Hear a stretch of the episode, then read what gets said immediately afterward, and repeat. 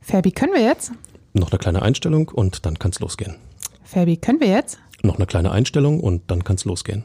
Fabi, können wir jetzt? Noch eine kleine Einstellung und dann kann's losgehen. Boah, sind wir jetzt in der Zeitschleife gefangen? Herzlich willkommen in der Welt von Hertha BSC.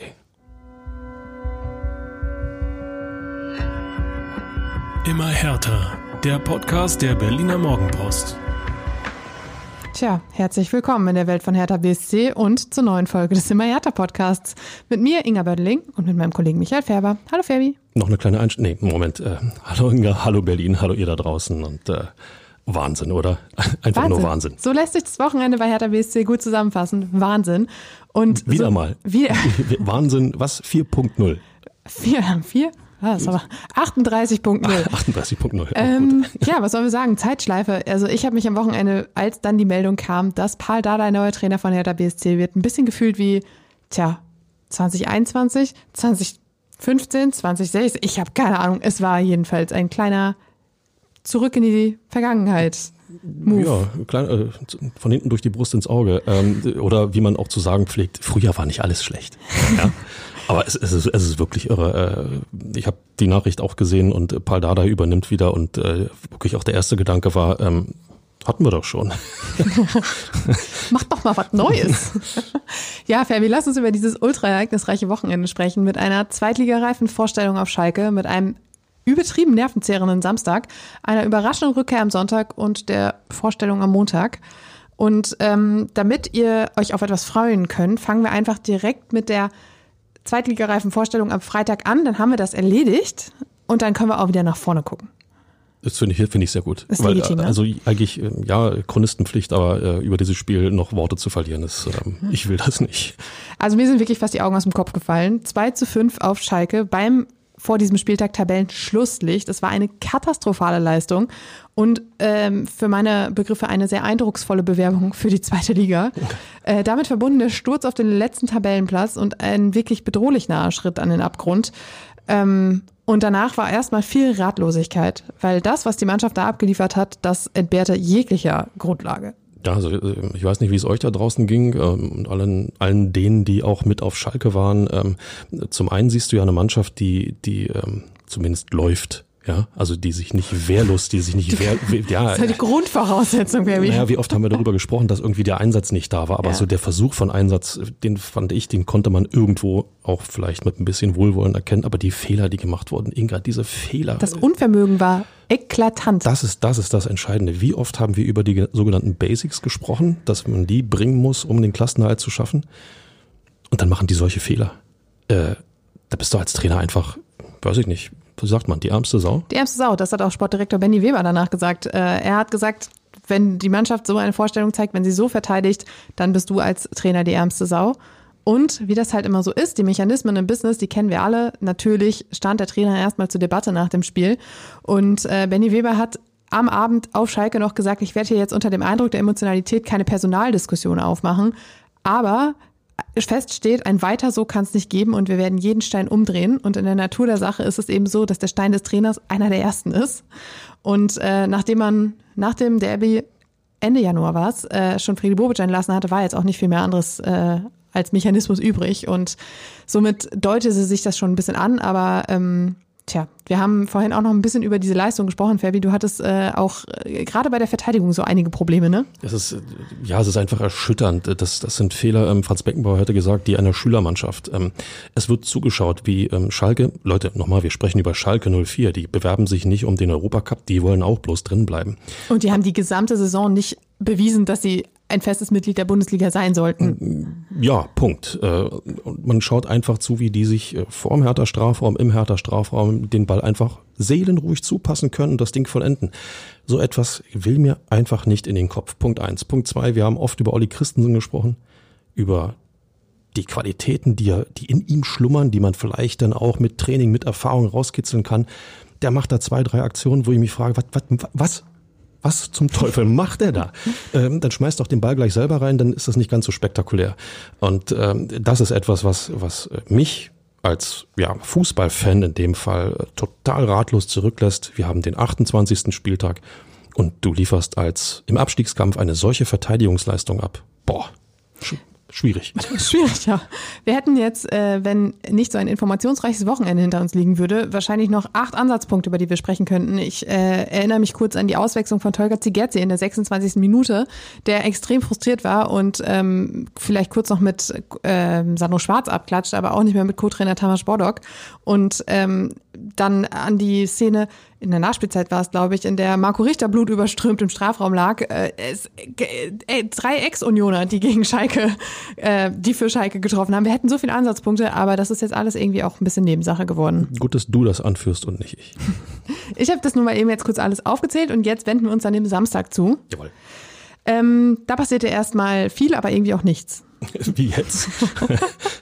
Also, Sandro Schwarz kam am Morgen an der Geschäftsstelle an, äh, während die Mannschaft laufen ging. Das öffentliche Training war abgesagt worden. Die Mannschaft trabenderweise auf dem Olympiagelände unterwegs und der Trainer ging zur Analyse und zu Gesprächen mit Geschäftsführer Tom Herrich und Sportdirektor Benjamin Weber sowie äh, Zecke Neuendorf, äh, Leiter der Lizenzspielerabteilung, um nach Lösungen zu suchen für das große Problem, was sich Freitagabend aufgetan hatte. Und ähm, tja, das lief dann eine Weile und irgendwann so um halb zwölf machte sich Schwarz dann wieder auf den Heimweg. War aber noch, wie wir jetzt erfahren haben, im Amt zu diesem Zeitpunkt.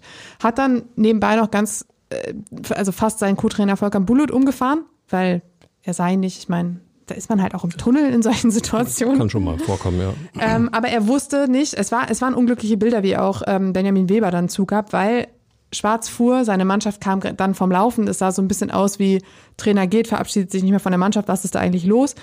Fakt war, er war noch im Amt. Er wusste auch nicht, dass die Mannschaft noch unterwegs war. Und ähm, tja, somit ging das dann irgendwie so erstmal alles so seines Weges. Wirkte, wirkte Hertha-esk. Ja, ja, es wäre. Ja, und unglücklich. Ja, unglücklich, also anderes Wort dafür im Duden mal nachschauen, Wörterbuch. Ähm, ja. Hertha-esk. Also vielleicht findet man ja ähnliches. Ähm, es zeigt einfach, wie die Gemengelage in diesem Verein ist und äh, äh, zeigt auch nochmal auf ganz, ganz perfide Art und Weise, wo überall diese Baustellen liegen, die ja jetzt wieder da sind. Ja, man hat sich dann viel unterhalten und nach Lösungen gesucht. Es wurden dann auch schon erste Namen gespielt. Äh, der von Ante Czovic zum Beispiel, Herthas U23-Trainer. Auch der von Oliver Reis, Herthas U19-Trainer. Beide waren aber am Samstag auch noch äh, in Diensten von Hertha BSC an der Seitenlinie unterwegs. Von daher war es jetzt auch nicht so easy peasy mal eben zu sagen, okay, mach das oder mach das nicht. Oliver Reis war mit der U19 in Dortmund. Das ähm, Rückspiel äh, um den Finaleinzug in der A-Junioren-Bundesliga, dass äh, die Mannschaft übrigens mit 1 0 gewonnen hat. Das hat aber natürlich die 0 zu 4 Niederlage aus dem Hinspiel auch nicht wettgemacht. Das der Vollständigkeit halber. Ähm, das wären interne Lösungen gewesen. Äh, der Name Markus Gistol erschien dann auch plötzlich noch auf dem Tableau. Muss ich sagen? Hat irgendjemand mal an Felix Magath gedacht? Felix Magath hat selbst an sich gedacht. Ja. Und hat deshalb jetzt nach all diesen Tagen gesagt, Hertha BSC hat nichts dazugelernt. So, das, äh, liebe Leute, mal sacken lassen, ja? Hörte sich aber so ein bisschen maulig an. Wieso hat mich eigentlich keiner angerufen? Aber wenn ich mir das Gesicht von Felix Magath zu diesem Statement vorstelle, dann kann es auch bloß maulig sein. das ist einfach so. Die Frage, die ein wenig über allen schwebte, war, welchen Einfluss hat Triple Seven? Der neue US-Investor. Wir wissen alle, dass sie sich ähm, noch ein paar mehr Anteile gekauft haben, dass sie Mitspracherecht haben in den entscheidenden Gremien. Und man war angeblich auch willig, Mittel für eine externe Lösung zur Verfügung zu stellen. Die Frage war halt nur, was ist das für eine externe Lösung und bringt diese externe Lösung wirklich mehr als vielleicht eine interne? Ich mag es zu bezweifeln. Ja, ich glaube, da ist, ähm, wie sagt man, ähm, die, ähm, der Spatz in der Hand ist besser als die Taube auf dem Dach. Also mit anderen Worten, äh, war jetzt ein Uhu.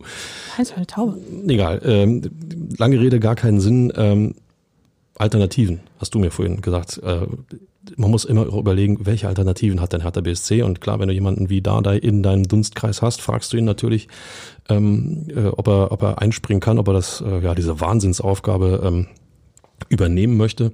Punkt eins, Punkt zwei.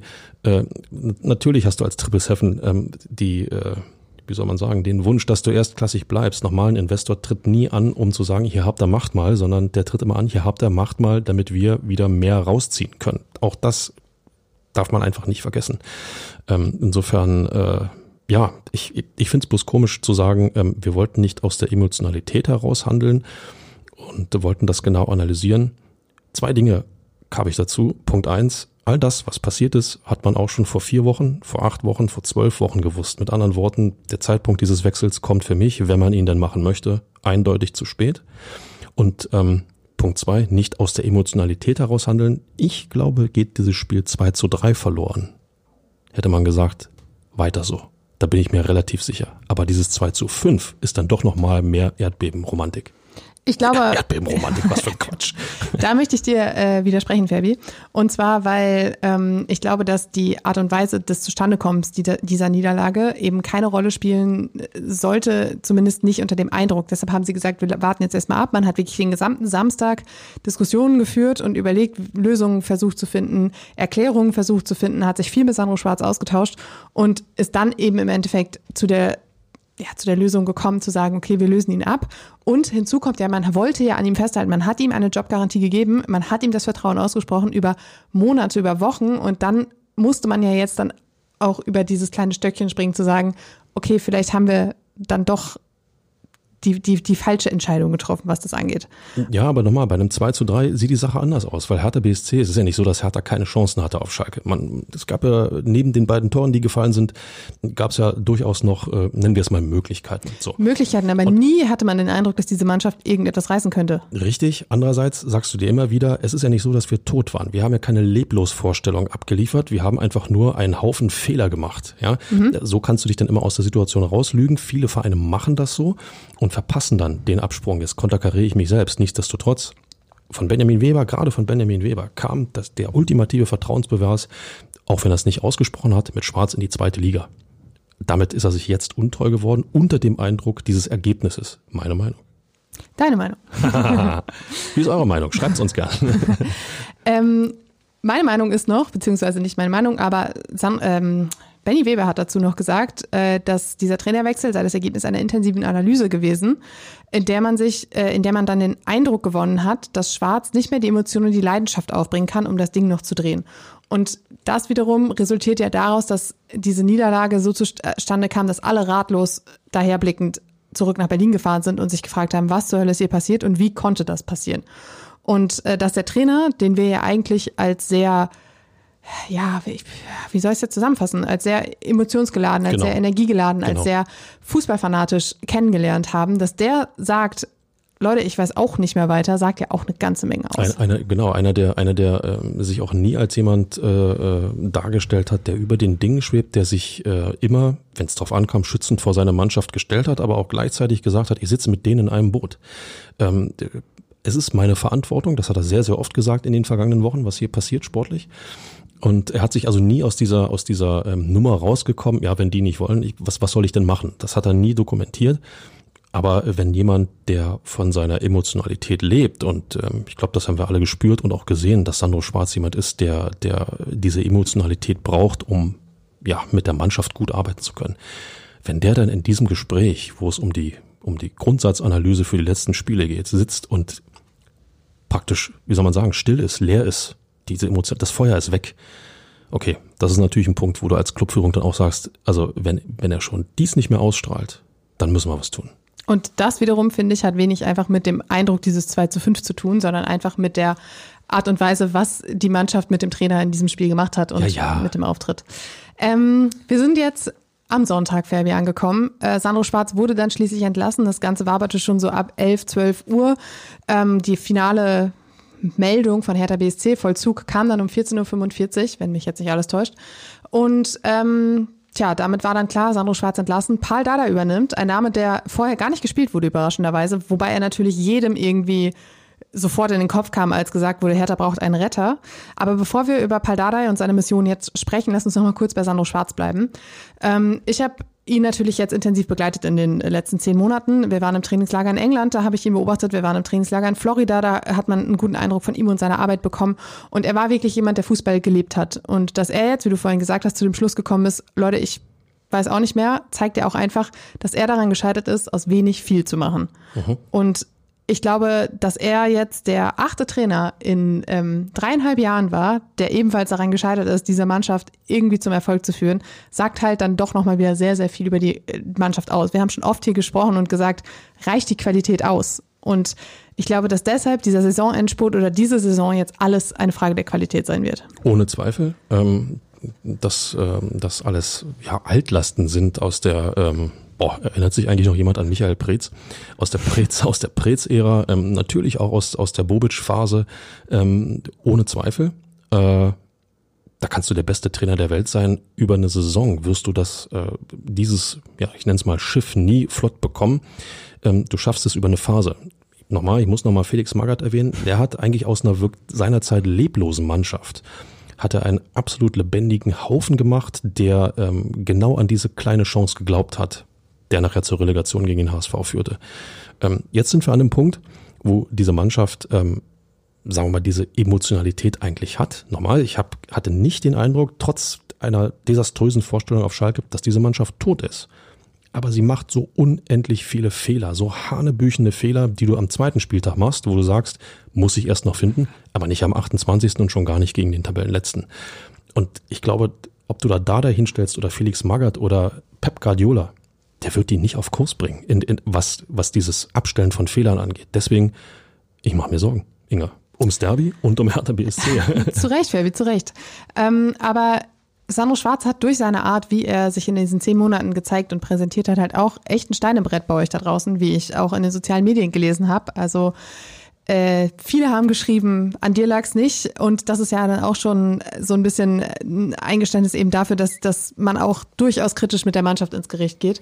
Sandro Schwarz war es noch ein großes, großes Anliegen, ähm, ein paar Worte an die Fans zu richten, was ja auch eigentlich eher ungewöhnlich ist. Normalerweise Trainerwechsel, Trainer weg, neuer Trainer da, Bums und dann bis in zwei Tage später auch schon vergessen. Er hat Worte an die Fans gerichtet, hat gesagt, ähm, euer Support in den vergangenen Monaten war phänomenal und ohne den hätten wir es nicht geschafft, da zu stehen, wo wir jetzt stehen. Okay, so hat das nicht geschrieben, das wäre auch ein bisschen schlecht. Aber ihr wisst, was ich meine. Ohne euch ähm, ständen wir wahrscheinlich noch irgendwie mieser da. Ähm, er hat gesagt, die Fans müssen auf jeden Fall diesen Support beibehalten und nur zusammen und so zusammen kann das mit dem Klassenverbleib auch klappen. Er drückt auf jeden Fall die Daumen und ähm, das war so, also diese Worte, die haben mich schon ziemlich beeindruckt, weil ähm, zu sagen, okay, ich gehe, aber ich gehe im Guten, er hat nämlich auch extra gesagt, ich gehe nicht im Bösen, im Gegenteil, ähm, das war eine geile Zeit hier, aber sie ist eben nicht so, äh, mit, von Erfolg gekrönt gewesen. Ähm, zeigt, wie ähm, ihr da draußen, die ihr äh, ja jede Woche für Woche ins Stadion geht äh, und äh, die Mannschaft unterstützt, welchen Eindruck äh, das Ganze auch auf Sandro Schwarz, Emotionalität haben wir ja gerade angesprochen, welchen Eindruck das hinter, bei ihm hinterlassen hat. Ähm, er hat das Woche für Woche angeführt. Genau. Nach genau. jedem Heimspiel kam wieder so, ja, phänomenal, was die da in der Kurve abgerissen haben und so. Also das war immer ein Riesending bei ihm. Und äh, ist es vielleicht, ist es vielleicht das, äh, wir holen jetzt mal ganz groß aus, Inga, es ist vielleicht das Vermächtnis des Sandro Schwarz an Hertha BSC, dass er ähm, im vergangenen Sommer gekommen ist, als eigentlich Mannschaft und Fans überhaupt keine Einheit mehr gebildet haben. Und dass er es trotzdem geschafft hat, trotz teilweise hanebüchener Leistungen seiner Elf, die Fans immer weiter hinter sich zu wissen, beziehungsweise hinter sich zu schauen, dass sie nicht abgesprungen sind. Das hat sicherlich auch etwas mit Kai Bernstein zu tun, mit, mit dem Präsidenten, will ich gar nicht in Abrede stellen. Aber wenn der Trainer ähm, das, äh, dieses Gefühl in die Kurve nicht weiterleiten kann, dann hast du es echt schwer. Das ist ihm offensichtlich gelungen. Und ich glaube, das ist das, das äh, größte Gut, was du als Verein in diesem Moment haben kannst, dass eben genau der Support da ist für eine Mannschaft, die ja in anderen Vereinen eigentlich gar keinen Support mehr bekommen könnte. Und wir wissen alle, bei Hertha war es auch schon mal anders. Insofern, ähm, ich bezeichne das mal als Vermächtnis von Sandro Schwarz an Hertha BSC. Sehr schön zusammengefasst. Ähm, ja, und so bleibt irgendwie so ein Trainerwechsel irgendwie, der so, sich ein bisschen anders angefühlt hat. Ich meine, ich habe jetzt auch schon ein paar erlebt und mit Paul Dardai 2021 war es ein bisschen so der Geschasste, der jetzt irgendwie gehen musste, aus unerfindlichen Gründen nach einem 1-1, äh, von dem keiner gedacht hätte, dass das irgendwie der endgültige Stoß wäre.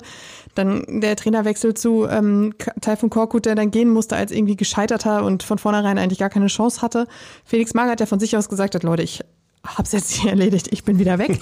Und äh, jetzt eben Sandro Schwarz, der dann doch irgendwie noch ein bisschen bleibt. Viele von euch da draußen haben auch geschrieben, Sandro, du bleibst Herr Tana. Ich denke, man sieht sich immer mehrmals im Leben, vielleicht kreuzen sich die Wege nochmal. Ähm, Paldada wird, wird das unterschreiben können. Denn auch das stand eben dann auch fest am Sonntagnachmittag. Paul Dada übernimmt und das wird seine dritte Anstellung nach 2015 bis 2019 und 2021.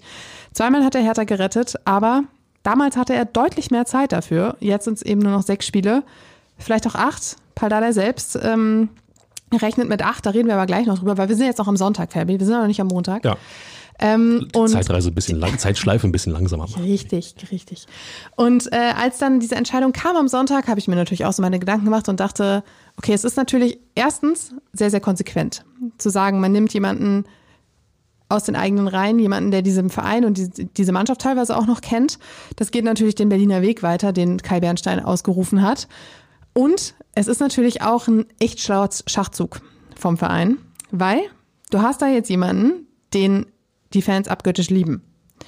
Du hast jemanden, der die volle Rückendeckung und die Identifika Identifikation, das ist auch ein schweres Wort, mitbringt. Und ähm, das spielt natürlich noch wieder da rein, was ähm, du gerade mit Sandro Schwarz gesagt hast, mit diesem Verhältnis Fans-Mannschaft, also ein Bruch wie in der vergangenen Saison, der wäre jetzt ja sowas von ultra kontraproduktiv, dass du halt froh sein kannst, dass du jetzt jemanden hast, der damit offenen Armen empfangen wird. Ich weiß nicht, ob das bei einem Markus Gisdol der Fall gewesen wäre. Ähm, in diesem Moment bin ich gern mal der Spielverderber. Einfach um wie auch mal, immer. ja, naja, was heißt wie immer, auch um mal die andere Seite irgendwo äh, aufzuleuchten. Ähm, wenn Dardai, wenn Hertha mit Dardai absteigt, ist es trotzdem ein Abstieg. Ähm, und äh, bloß, äh, weil man den Trainer abgöttisch liebt, weil man weiß, ähm, Paul Dardai ist Hertha BSC und Hertha BSC ist ein Stück weit auch Paul Dardai, ähm, wird dir das nicht die Klasse halten. Und ähm, ich glaube. Das sage ich auch nicht. Ich sage nicht, dass es Nein. jetzt ein Freifahrtschein Richtung nein, nein. Klassenerhalt ist. Aber ich sage, dass die, die, die Grundlage dafür da ist, dass zumindest dass die äußeren Verhältnisse jetzt so stimmen, dass du Ruhe reinbringst, um dich auf Sportliche konzentrieren zu können. Wenn wir äh, darüber sprechen, äh, alles was, was den Verein oder den Vereinsbegriff angeht, dann bin ich total bei dir. Ähm, wir bewegen uns aber hier im Profifußball. Im auch- Sportlichen war ich ja auch noch nicht. Genau, und das, das, das wird dann immer, immer relativ fix vergessen. Ähm, der, der Sinn und Zweck des Vereins Hertha BSC mit dieser Fußballmannschaft ist es erfolgreich, Fußball zu spielen und das äh, nach Möglichkeit in der ersten Bundesliga. Ähm, wenn du jetzt absteigst, äh, kommst du dieser komm, ich sag's, Pflicht in, in irgendeiner Form nicht nach. Natürlich wird man dann sagen, wir gehen auch in die zweite Liga und dann gibt's wieder tolle Duelle, die wir lange nicht hatten und äh, mutmaßlich wird Hertha auch mehr Siege einfahren als in so einer Abstiegskampf-Bundesliga-Saison, ist alles richtig. Aber äh, da bin ich dann auch schon wieder bei einem Unternehmen namens Triple Seven. Das ist der nächste Punkt. Ähm, die, die, die Gemengelage außerhalb dieses Vereinskonstrukt, Konstrukts, auch kein schönes Wort, ähm, dieses, dieses Vereinsdenkens ist eine andere. Und äh, insofern äh, sehe ich diese äh, Installation von Dardai durchaus kritisch. Natürlich ist die Frage, ob es jemand anders hätte besser Eben, machen das wollte ich können. jetzt gerade sagen. Die Frage dabei ist ja immer die, die Alternative. Wer, also man kann es ja bei niemandem voraussagen, dass er es dass er es schafft, diese Klasse, äh, die Klasse mit dieser Mannschaft zu halten. Völlig richtig. Und äh, äh, dann der nächste Punkt, dass dieses Dardai-Projekt nur bis Sommer getaktet ist. Und ich sage, füge mal dazu, Stand jetzt. Stand jetzt, ja. ja. Aber wenn du sagst, du siehst das durchaus kritisch, siehst du die Person Paul Dardai als Retter, als, als äh, ja, designierten Retter kritisch oder die Tatsache, dass der Trainer überhaupt noch gewechselt wurde? Sagen wir es mal so, ähm, die, die Fähigkeit von Paul Dardai, eine Mannschaft äh, aus einem ähm, Wir steigen nicht ab Modus weiterzuentwickeln, ähm, glaube ich, haben wir bei seinen ersten beiden Anstellungen oder gerade bei seiner ersten Anstellung ja gemerkt, die ist, ähm, ja komm, sie ist begrenzt, ohne seine Qualitäten grundsätzlich in Frage stellen zu wollen, aber es gibt eben Trainer, die funktionieren als Feuerwehrleute. Es gibt Trainer, die funktionieren als Aufstiegstrainer. Es gibt Trainer, die funktionieren als äh, wir wollen deutscher Meister werden.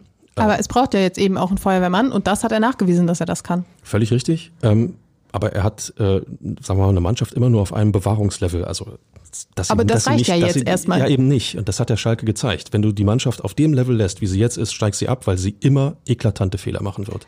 Davor gab es aber ja durchaus auch schon Vorstellungen, die ein wenig brauchbarer waren, ein bisschen hoffnungsvoller waren. Und wenn das Niveau abgerufen wird, sagen wir mal wie beim Sieg gegen Gladbach, wie beim 2-2 gegen 2-2, 1-1 äh, gegen Freiburg, wie beim Unentschieden gegen Freiburg, dann sind das durchaus, das ist durchaus eine Grundlage, auf der diese Mannschaft, vor allem dieses Restprogramm, irgendwie doch noch bestehen kann. Dann hätte man auch Sandro Schwarz behalten können. Das ist halt eben die Frage. Also ich glaube nämlich eben nicht, ich glaube, dass die Mannschaft durchaus nochmal einen neuen Impuls brauchte, um halt zu verstehen, okay, irgendwie sitzen wir hier fest, wir kommen halt nicht raus und wenn da jetzt jemand kommt, der gibt dem einen oder anderen auch ein bisschen Zutrauen, weißt du, das ist der Papa Paul, der kommt jetzt zurück, jetzt schaffen wir das schon irgendwie.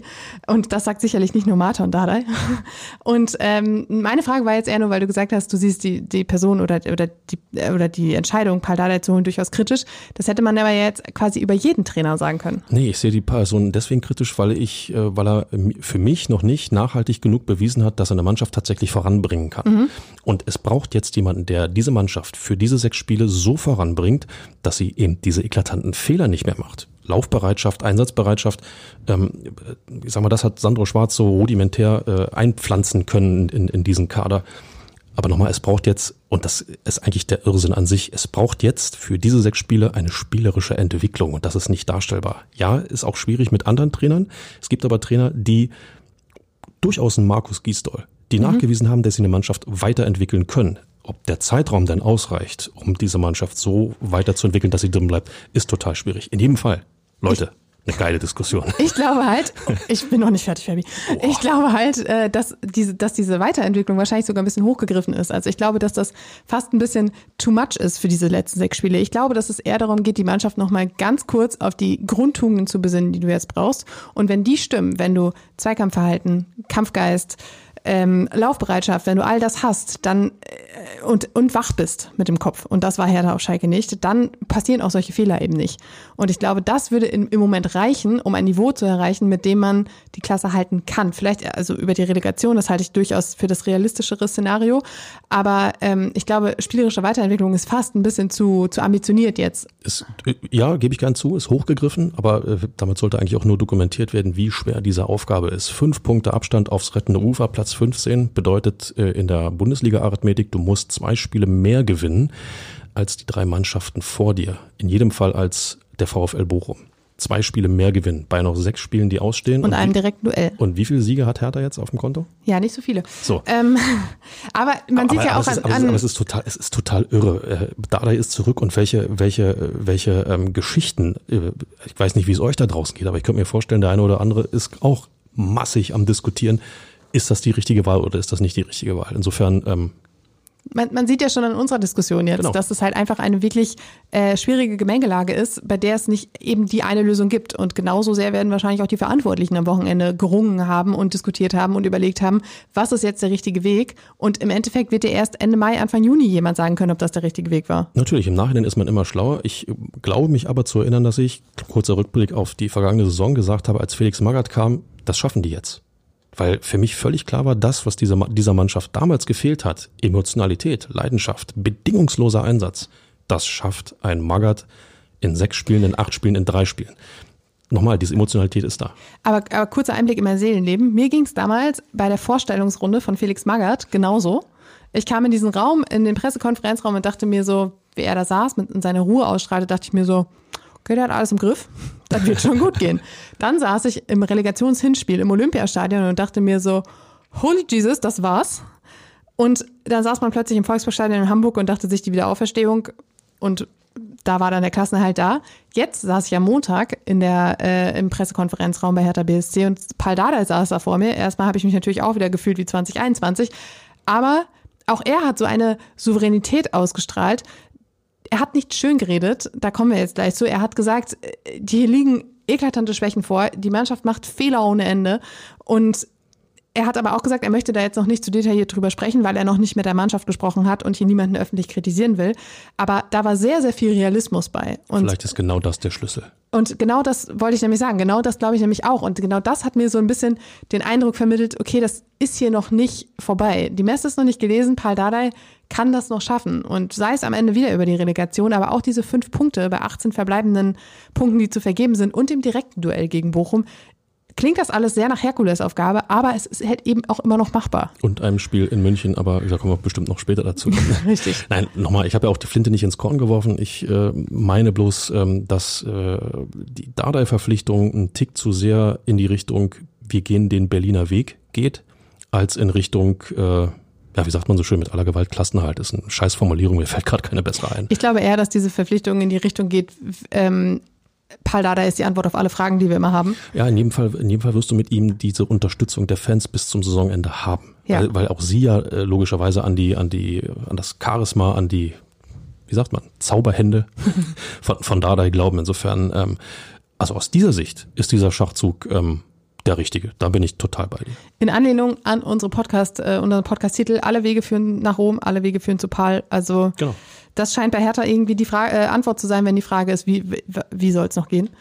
Ähm, und dann saß er da am Montag auf dem Podest, ähm, von Kopf bis Fuß in Prada gekleidet. Und, ist das äh, noch meine Hertha? und am Nachmittag stand das erste Training an. Ähm, es gab Fußballtennis weil er hat gesagt, es gab natürlich jetzt, normalerweise hätte er da mal, also wenn man samstags oder freitags spielt, vielleicht auch Samstag, Sonntag frei, Samstag, Sonntag, Montag frei. Er hat jetzt gesagt, hier wird jetzt ab heute durchgepowert bis zum Wochenende, weil er hat nun mal nur diese paar Tage Zeit, um die Mannschaft kennenzulernen. Und ähm, er wollte jetzt ein lockeres Aufgalopp, mal ein bisschen reinhören in die Mannschaft. Wie ist so die, die Stimmung? Wie sind so, wo sind die größten Probleme? Er will viele Gespräche führen. Also eigentlich alles so wie immer, wenn ein neuer Trainer anfängt. Ähm, und sein eigentlicher Plan war, er hat gesagt, er, er wäre hier nicht mit der Bohrmaschine rumgerannt und hätte versucht, irgendwie sich, sich irgendwo einen Job zu, zu angeln. Sein eigentlicher Plan war gewesen, im Sommer in die Akademie zurückzukehren. Ein kurzer Rückblick. Paul Dardai wurde im November 2021 entlassen, äh, von Freddy Bobic durch Taifun Korkut ersetzt. Sein Vertrag wurde dann im September vergangenen Jahres endgültig aufgelöst. Sein Vertrag, der bei Hertha eigentlich unbefristet lief. Es gab eine Abfindung in Millionenhöhe und jetzt ist er wieder da, sollte eigentlich im Sommer eben in der Akademie wieder andocken, wo er viel gearbeitet hat, wo er viel mit aufgebaut hat. Jetzt hat er ja erstmal einen Vertrag bis Saisonende und was dann kommt, wird man eben sehen. Wir haben vorhin drüber gesprochen. Es war aber irgendwie so ein bisschen ganz interessant, was er erzählt hat. Also erstmal hat er direkt am Anfang gesagt, ich will jetzt eigentlich auch gar nicht so viel erzählen, weil eben das, was ich gerade meinte, ich muss erstmal die Mannschaft haben, um ein Gefühl zu kriegen, bevor ich hier jetzt losmecker. Und er wollte, glaube ich, auch die erstmal die Mannschaft informieren über das, was genau. er jetzt ändern will oder wie der Weg sein soll. Und äh, äh, das passt ja dann zum, äh, zum Thema Kommunikation, dass man erst die informiert, um die es geht, nicht, dass die es nachher ja, genau, von uns erfahren. Kriegen. Was ich natürlich schade finde, wir hätten es natürlich gerne als erstes kommuniziert. Genau. Und ähm, ja, wir haben ihn dann halt auch gefragt, wie, wie, was denn so sein eigentlicher Plan gewesen wäre, wenn er jetzt nicht für diese sechs Wochen zum Feuerwehrmann geworden wäre. Und er hat gesagt, naja, ich habe eigentlich ein ganz nettes Leben gerade. Also so, er hätte nicht gedacht, dass ihm das Rentnerdasein so schön, also so gut gefällt, aber es ist schon schön, nicht so viel Stress zu haben. Ähm, das hat sich natürlich jetzt erstmal erledigt. Und ähm, er hat auch gesagt, er hat sich ein Hündchen gekauft. Hm. Äh, und das wird natürlich jetzt ein bisschen vernachlässigt. Sitzt jetzt trau traurig zu Hause. Ein Maltipoo. Ich habe das erstmal gegoogelt. Süßes kleines Vieh.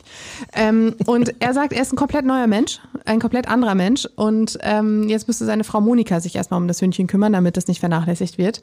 Und die hat übrigens auch entschieden, dass äh, Paul Dardai zurückkommt zu Hertha BSC. So, wer hat also welche Hosen an? Hat Paul Dardai auch gesagt, ihr werdet jetzt wahrscheinlich alle lachen, aber ich habe zu Hause nicht die Hosen an. Und Monika hat die Entscheidung getroffen und gesagt, wenn du das möchtest, dann mach.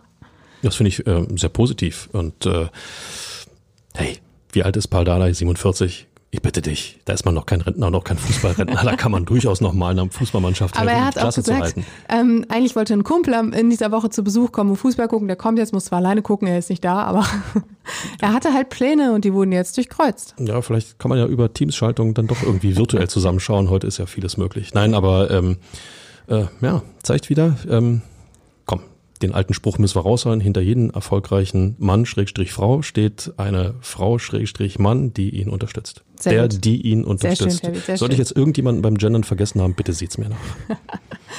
Paldada hat natürlich auch noch ein bisschen mehr geplaudert. Ähm, und zwar zum Beispiel über Tamas Bodok. Auch der gehörte zum Trainerteam von Sandro Schwarz. Das ist übrigens noch der Vollständigkeit halber. Neben Sandro Schwarz musste auch Co-Trainer Volkan Bulut und Videoanalyst Daniel Fischer gehen. Tamas Bodok aber ist geblieben. Und zwar haben sie ihm das freigestellt. Sie haben ihm gesagt, du kannst bleiben, du kannst aber auch gehen. Das ist deine Entscheidung. Ähm, Dardai und Bodok kennen sich ähm, von früher. Paul hat das so ein bisschen, bisschen kryptisch alles dargelegt, aber äh, er hat, äh, also Tamas Bodok kennt seinen Vater und ähm, er hat auch in der Jugend mit ihm noch gespielt oder unter ihm gespielt, also jedenfalls kennen die beiden sich. Ähm, und er ist ein guter Fachmann, ein Gewinnertyp und es schadet nicht, dass Tamas weiß, wie die Mannschaft fühlt. Ähm, deshalb bleibt er und äh, Admir Hamzagic kommt zurück. Auch der bei Pals letzter Anstellung als äh, Co-Trainer dabei. Er war zwischendurch Talent Manager in der Nachwuchsakademie und kommt jetzt ebenfalls als Assistent und ähm, was ganz oben auf dem Trainingsplan diese Woche steht, sind Standards. Wir wissen alle um die eklatante Standardschwäche der Hertaner. Oh ja. Ähm, da wird Bordock als Spezialist jetzt gefragt sein und sich die ganze Woche damit beschäftigen, wie Palda da erzählt hat. Und es ging natürlich noch weiter. Ähm, kurz so erwartungsvoll an. Nee, ich bin, bin, bin gespannt, was noch kommt. Ähm, ja, ich habe viel erlebt. Ich habe viel ja, erlebt. Ja, okay. Während du im Urlaub warst, habe ich viel erlebt. Hallo. Ähm, und zwar hat er gesagt, ähm, dass es ihn einfach total wurmt, dass Hertha BSC einfach so eine schlechte Außendarstellung oder so ein schlechtes Bild abgibt und deshalb viele Nachwuchsspieler sagen, adieu, ich gehe woanders hin. Und ähm, er sagt, ich habe nicht mein halbes Leben damit verbracht, die Jugend hier aufzubauen, damit jetzt alle gehen und will, dass die erste Mannschaft oder die A-Mannschaft wieder so sexy wird, dass die Nachwuchsspieler sagen, okay, ich bleibe hier. Jetzt muss ich zugeben, dass sexy nicht das erste Wort ist, was mir im Moment einfällt, wenn Hertha BSC das Thema ist. Nee, beim besten Willen nicht. Aber es ist ja ein netter Ansatz und äh, eine Basis eben dafür wäre ja der Klassenerhalt. Und dabei, ich bin noch nicht fertig, Moment. Oh. Und dabei sollen auch Spieler wie äh, Ibrahim Massa helfen. U19, ein 17-Jähriger, der auch am Sonnabend ähm, beim Rückspiel in der A-Junioren-Bundesliga im Halbfinale auf dem Platz stand. Ich glaube sogar das Tor geschossen hat. Ähm, der hat direkt am Montag mit der Mannschaft trainiert und da hat äh, Paul Dardai gesagt, ich habe auch kein Problem damit, junge Spieler in wichtigen Spielen reinzuwerfen. Und ähm, tja, da sind wir beim Berliner Weg. Womit wieder bewiesen ist, wie wichtig dieser Klassenerhalt, ja, durchatmen, Inga, war, war ein, äh, Kleiner Monolog. war ein äh, bemerkenswerter äh, Vortrag, muss ich schon mal sagen. Aber womit wir wieder äh, bei genau dem Thema sind, Klassenerhalt ist das, ist das A und O. Und ähm, dafür braucht es Qualität in der Mannschaft, die ist äh, zu wenig vorhanden. Ich glaube, das dürfte jetzt auch jedem klar sein. Also braucht es Qualität auf dem Trainerposten. Da bin ich wieder bei meinem aus deiner Sicht zu hoch gegriffenen Begriff von wegen äh, spielerische Weiterentwicklung für sechs Spiele. Es ist total spannend. Es ist einfach total spannend, weil ähm, jeder erhofft sich natürlich durch so einen Trainerwechsel, dass so ein Kopf frei wird, dass Blockaden gelöst werden und so weiter. Aber ich habe es vorhin schon versucht, versucht zu erklären. Ja, die Fehler stellst du damit nicht ab. Das hat etwas mit Qualität zu tun. Also in jedem Fall ähm, ein Haufen Arbeit. Und deswegen ähm, meine ich herausgehört zu haben, dass er da einige Spieler ordentlich in die Pflicht nehmen will. Ja, absolut. Ich habe Paladai nach der Personalie Kevin Prince Boateng gefragt. Äh, wir erinnern uns, auch der hat im Saisonendspurt letztes Jahr eine sehr entscheidende Rolle gespielt, haben wir hier auch schon drüber gesprochen, war auch jetzt unter Sandro Schwarz plötzlich wieder gefragt. Und äh, ich habe gesagt, Kevin Prince Boateng, verlängerter Arm, wie wichtig wird er für Paldadei? Und Paldadei hat gesagt, ähm, für ihn gilt das Leistungsprinzip. Momentan brauchen wir keine Sprüche, sondern Leistung und ähm, klare Kritik beziehungsweise klarer, klarer Auftrag auch An alle. an alle, genau. An, an alle. Und ähm, er wollte natürlich nicht zu viel sagen, aber manchmal ist es mit Paldada ja auch, wenn du ihn anpiekst, läuft er leer. Das, das ist der große Unterhaltungsfaktor, den er mal mit sich bringt. Ich, äh, dafür mag ich ihn ehrlich gesagt. Und somit ging es dann auch los, äh, direkt mal mit einer Führungsspielerdiskussion. Und zwar sagte Paldada, wenn Kevin Prince Boateng der einzige Führungsspieler ist, den wir hier haben, dann können wir jetzt alles wieder einpacken und nach Hause gehen. Ja, aber da stellt, stellt sich mir stellt sich mir natürlich die Frage, Inga, deine Expertise ist gefragt, wo sind Herthas Führungsspieler? Boah, wie oft haben wir das thematisiert hier? Das stimmt. Ähm, ja, das wird eine spannende Frage sein, die wir äh, verfolgen werden in den nächsten Wochen, weil ich immer noch davon überzeugt bin, dass da der eine oder andere ist, in dem das schlummert. Der kann das. Aber der hat sich irgendwie noch nicht berufen gefühlt oder äh, noch nicht erkannt, dass er es kann. Aber ich denke da so an so einen Luca Toussaint, auch einer derjenigen, der in, äh, auf Schalke wenigstens ansatzweise gezeigt hat, was es vielleicht brauchen könnte, während der Rest irgendwie statistisch, nicht statistisch, wie ein Statist an ihm hergelaufen ist. Wie lange ist der jetzt schon dabei? Ja, auch das ein Ding. Und, ja. und, und wie und wie, Wie- oft, und wie oft teuer hat er, ja, der? und wie oft hat er die Möglichkeit gehabt, sich als als ja als Anker für so eine Mannschaft zu präsentieren? Das, Jetzt, das jetzt. ja, aber das macht er zu, hat er zu wenig gemacht. Insofern ist dann auch diese aus der Historie heraus, wie man so schön sagt, ist diese Hoffnung, dass es ausgerechnet jetzt klappt, die ist nicht da. Nicht, nicht, Ich bin von Natur aus ein optimistischer Ich- Mensch. ich weiß- ich weiß das. Ich glaube bis heute noch, dass der das kann und das wird jetzt kommen, Fabi, das wird jetzt kommen. ich möchte ja bloß tief stapeln, um nachher, aber lassen wir das. Aber es gibt ja auch noch andere Spieler. Ich meine, Tolga Zigerzi, da haben wir auch schon drüber gesprochen, auch einer, der ähm, durchaus diese Rolle übernehmen kann und auch in den letzten Wochen übernommen hat. Ähm, ich glaube auch, dass ein Jessica Gangkam, er ist zwar noch jünger, einer ist, der diese Mannschaft mitreißen kann. Er hat 2021 unter Paldadei eins der entscheidenden Tore zum Klassenerhalt geschossen. Das stimmt. ähm, durchaus einer, der auch vom, vom Auftreten her jemand ist, der das ähm, verinnerlichen kann und der das auch weitergeben kann. Ich finde auch immer noch in der Abwehr, Marc Kempf ist jemand, der das durchaus vorleben kann. Marco Richter hat es auf Schalke zumindest in der Endphase vorgelebt. Also da, da sind, das Talent schlummert, Fabi, ich bin mir da sicher. Ja, es schlummert schon, wie gesagt, eine ganze Weile. Aber wenn du einen Gangkamm ansprichst, ähm, wir hatten ihn ja auch vor kurzem erst hier thematisiert, ähm, wenn Dardai auf ihn steht, ist die Chance, dass ein Gangkamm beginnt und damit, damit äh, den, wie sagt man so schön, frischen Wind reinbringt, ein bisschen was Verrücktes reinbringt, ähm, auch Mut reinbringt. Wie oft haben wir über Mut gesprochen? Ähm, also die Chance ist ja dann da. Ne? Ich glaube, wir lehnen uns nicht allzu weit aus dem Fenster, weil wir sagen, dass Jessica Gangkam am Samstag im Startelf steht, wenn er fit bleibt diese Woche. Legen wir uns fest, genau. Ähm, tja, was blieb noch? Ach so, das nicht unentscheidende Zitat von Paul Dardai. Dieses Mal reicht nicht nur harte Arbeit, diesmal braucht es auch ein Quäntchen Glück. So, und ich glaube, damit ist, das ist der ultimative Satz für mich, der dokumentiert, wie schwierig diese Aufgabe einfach ist. Dieses Spielglück. Er sagt auch, ähm, ich habe die, die Vorstellung ähm, auf äh, YouTube verfolgt, im Hertha-Kanal. Ähm, er hat auch gesagt, dieses Spielglück haben andere Mannschaften schon gehabt. So nach dem Motto, hallo lieber Fußballgott, jetzt kannst du auch für uns noch irgendein Scheibchen. Komm mal rüber. Komm mal, komm mal rüber und, und mach mal hier. Ähm, Aber es ist natürlich, äh, ja, Spaßbremse Färber, hahaha. Äh, wenn du natürlich aufs Glück vertrauen musst, dann bist du eigentlich ne, nicht hoffnungslos verloren, aber ähm, ein bisschen verloren. Ich finde aber Glück gehört auch einfach immer dazu. Unbedingt. Also unbedingt. in der gesamten Bundesliga hätte wahrscheinlich noch niemand einen Titel geholt, wenn er nicht auch ein bisschen Glück gehabt hätte. Und nachher gewinnt Hertha die sechs Spiele. Nochmal, alles ist möglich im Fußball. Äh, und äh, dann stehen wir da und sagen, warum nicht früher mit Dardai? Dann wäre es auch in den Europapokal gegangen. Richtig, ich freue mich schon auf das Fazit Ende Mai. Ähm, ja, Fabi, lass uns einen Blick auf die Woche werfen. Ähm, es gab eben am Montag nur dieses eine öffentliche Training, danach wird hinter verschlossenen Türen gearbeitet. Ähm, es soll Gespräche geben, ein Kennenlernen, schnelle Antworten auf die größten Probleme. Ähm, Paldada hat auch noch gesagt, die Mannschaft muss sich mehr bewegen, zusammenhalten. Wenn der eine einen Fehler macht, muss der andere da sein. Da sehe ich schon Dinge, die nicht funktionieren. Also ist ja gut, dass es auch jemand, also das ist ja auch noch so ein Punkt, ne? Was vorhin noch zu der Thematik Dardai oder nicht eben passt, ne? Du hast jetzt jemanden, der ist halt die ganze Zeit nah dran gewesen am Verein. Der kommt jetzt nicht von außen und muss sich mal eben ganz kurz einlesen und gucken, okay, wen habe ich denn da und was habe ich denn da? Du hast halt jemanden, der braucht eigentlich null Eingewöhnungszeit und kann sofort loslegen. Ja, wie, wie sagte Benjamin Weber, der kennt hier jeden Grashalm, der weiß, äh, wohin jede Tür führt und äh, dem musst du nicht. Natürlich ist das wichtig. Jetzt noch Einarbeitungszeit, äh, sorry, dann kannst du gleich abmelden. Richtig, das sind wertvolle Stunden und Tage, die da äh, gespart werden.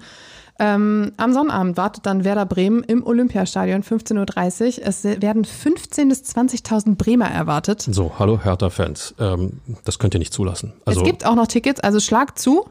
Ich bitte euch, 50.000, 60.000, davon 40.000 Hertaner und das ist ja vielleicht noch. 65.000. Ja, siehst du, und, dann, dann rockt ja so ein Olympiastadion auch und äh, das ist vielleicht auch äh, ja der wirklich positive, mutmachende Aspekt, dass du dann als neuer Trainer, kann man da da eigentlich noch als neuen Trainer bezeichnen? Naja, alter Trainer. Wir, wir, wir versuchen alter es mal, neuer Trainer. dass du aber gleich mit einem Heimspiel starten kannst. Das heißt, der Support wird groß sein, er wird da sein und er wird funktionieren. Ob die Mannschaft das umzusetzen weiß, steht in den Sternen, das weißt du vor keinem Spiel. Aber ich stelle mir gerade vor, du müsstest jetzt in, sagen wir mal, München beginnen. Boah, ja. dann kommst du, wenn es blöd läuft, mit einem 0 zu 5 nach Hause und äh, hm. Also so hast du gleich die Möglichkeit, alle Leute hinter dich zu bringen, die du hinter dich bringen musst. Du hast die Chance, zu Hause zu dokumentieren. Heimsieg, das ist möglich. Einen besseren Start kann man sich kaum wünschen oder, wie sagt man, zurecht basteln. Also es wird, wird schwierig. Und wir sind uns alle einig, wenn nicht jetzt, wann dann ins Stadion? Also jetzt braucht die Mannschaft diesen Support und die Rückendeckung. Es sind noch drei Heimspiele vielleicht auch vier. Und äh, da braucht die Mannschaft alle Unterstützung, die sie kriegen kann. Lass uns noch einen kurzen Blick auf die Bilanz werfen. Ähm, die spule ich mal schnell runter. 35 Duelle, 21 Siege, 21 Unentschieden, 43 Niederlagen. Gut. Jetzt ich wieder? Ja. Ausbaufähig. Danke. Bitte. In der Hinrunde gab es ein 0 zu 1, wieder so eins der Spiele, die eigentlich ziemlich in Ordnung waren, aber dann durch ein spätes Gegentor torpediert worden. Damals war es äh, Füllkrug in der 85. Ähm, Bremen ist als Zwölfter tatsächlich auf dem Weg Richtung unteres Tabellenende. Seit sechs Spielen haben sie in der Bundesliga nicht mehr gewonnen und es gab nur zwei Punkte aus diesen sechs Spielen. Also da ist ein kleiner angestochener Gegner. Da Bremen ist für mich auch eine, eine Wundertüte. Ja. ja. Äh, man hat das Gefühl, die, die Truppe kann eigentlich viel, viel mehr und ähm, dann kassiert sie Niederlagen, wo du dich fragst, äh, aber die waren doch gerade im Flow, die funktionieren. Also ich glaube, ohne Füllkrug würde diese Mannschaft auch äh, ganz dick da unten drin stehen in diesem Schlamassel. Ähm, also äh, es ist, es ist kein Gegner, vor dem du Angst haben musst. Ja, das Auswärtsspiel danach in dieser komischen, wie heißt diese Münchenstadt, ist vielleicht noch ein bisschen dramatischer, aber ey, vor diesem Gegner zu Hause und dann nochmal 60.000 auf deiner Seite, ey, da brauchst du als Mannschaft keine Angst, da musst du bloß machen. Machen. Ja, oder? Aber machen. du hast übrigens auch schon gesagt, in München, da braucht man auch keine Bange haben, da holt im Moment jeder so, einen Punkt. So sieht's nämlich aus. So. Aber um nochmal kurz auf Bremen zurückzukommen, ich glaube, die Frage, wie es ausgeht, die können wir uns wirklich sparen diesmal, Fabi, weil es ist keine Frage mehr, sondern es muss jetzt eine Antwort geben und die heißt drei Punkte und sonst nichts. Ja. Ähm, diejenigen, die schon etwas länger dabei sind, wissen genau, was ich jetzt denke. so, dabei belassen wir es. Wir hören uns am 23. April wieder, dann mit der ja, Aufarbeitung des ersten Bundesligaspiels von Pardada in der Saison 2022-23. Bis dahin bedanken wir uns bei euch fürs Zuhören und wünschen euch eine schöne und vielleicht etwas weniger ereignisarme Woche. Bis dann.